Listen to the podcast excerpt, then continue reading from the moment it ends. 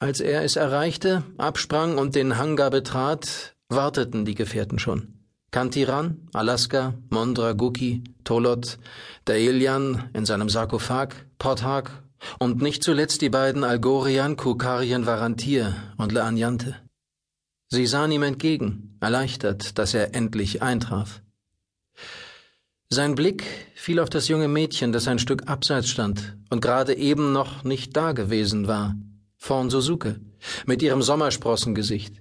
Diesmal erinnerte es ihn ein wenig an das Gesicht des jungen Mannes, der auf Terra mit Fawn befreundet gewesen war, Mark London. Projizierte sie seine Gesichtszüge mit Absicht? fragte er sich und überlegte, was es zu bedeuten hatte. Sein Blick schweifte weiter, blieb auf Alaska haften, hinter dessen Maske es stärker irrlichterte, seit der dritte kosmische Messenger das Zentrum Hangais erreicht hatte und dieses mit Hyperenergien der kosmischen Ordnung flutete. Schließlich sah er Mondra Diamond an.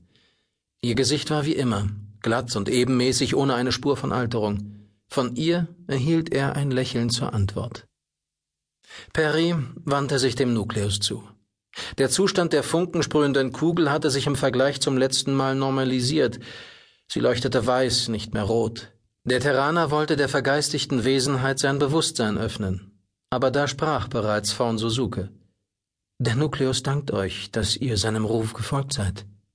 Die Substanz der drei kosmischen Messenger ist bald aufgebraucht. Sollte Gloin Traitor bis dahin wieder funktionieren, war alles umsonst. Dann werden die Welle wieder erstehen, das Chaos wird sich erneut ausbreiten und dadurch das hyperphysikalische Gefüge in Hangai verändern. Wir arbeiten bereits am Einsatzplan, sagte Rodan.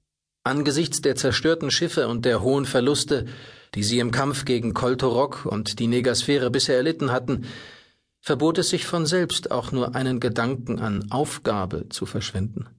Die Opfer durften nicht umsonst gewesen sein. Die Suche in der Akkretionsscheibe des schwarzen Loches Antanion wird nicht leicht. Aber wir verfügen über hervorragende Pilotinnen aus der kartanischen Vibra-Staffel. Und wir haben Kamuko. Seit die Gründermutter der Friedensfahrer wieder den Helm ihrer Nachtlichtrüstung trug, konnte sie sich in den extrem hyperphysikalischen Gefilden am Rand des galaktischen Zentrums zielgerichtet orientieren.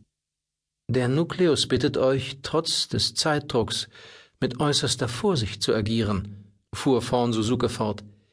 Die Unwägbarkeiten in unserem Kampf sind sehr groß. Es ist möglich, dass die bisherigen Erfolge nur dem Zweck dienten, uns in Sicherheit zu wiegen und in eine Falle zu locken. Wir ähm, werden das berücksichtigen, Roda nickte. Noch immer wussten sie nicht, wer für den ersten Aussetzer von Glointreitor verantwortlich war. Irgendetwas hatte die Nadel des Chaos von innen heraus beschädigt. Die beiden Geschwader aus der Milchstraße hätten das aus eigenen Mitteln nicht geschafft. Nicht zu diesem Zeitpunkt. Der Gedanke an eine dritte, noch unbekannte Macht in diesem Kampf drängte sich so sehr auf, dass Rodan dem Nukleus fast schon recht geben wollte. Ichotolot hielt ihn davon ab. Es kommt nur Escher in Frage, behauptete der Haluter. Um Glointreitor zu manipulieren, um das Hyperflackern des äußeren Walds sowie den Trichter für einen Durchbruch zu erzeugen, muss die Parapositronik Zugang zu wichtigen Anlagen der Nadel gehabt haben. Auf Fornsosukes Stirn entstand eine steile Falte, die bis zur Nasenwurzel reichte. Das ist eine von zwei Möglichkeiten. Genauso gut kann es sein, dass Escher sein Ziel erst gar nicht erreicht oder dass Kolterok ihn unter seinen Willen gezwungen hat. Ihr Gesicht wurde klarer, der leichte Anflug von Mark Londons Zügen verschwand. Wie wahrscheinlich schätzt der Nukleus die zweite Möglichkeit ein? wollte Rodan wissen. Vorn stutzte und schwieg für ein paar Augenblicke. Der Nukleus schien sich erst entscheiden zu müssen. Deutlich höher als die erste, antwortete sie dann. Unter solchen Voraussetzungen hätten sie gleich die Heimreise antreten können. Aber Rodan behielt den Gedanken für sich. Irgendwie ging es immer weiter. Guki bleibt bei euch.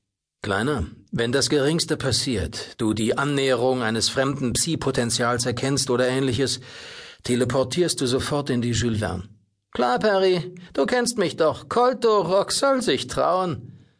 Der Terraner trat zu den beiden Algoriern. Sobald wir in die Handel zurückgekehrt sind, findet eine abschließende Einsatzbesprechung statt. Du wirst unsere Hologramme bereits vorfinden, wenn du ankommst, kündigte Leanjante an.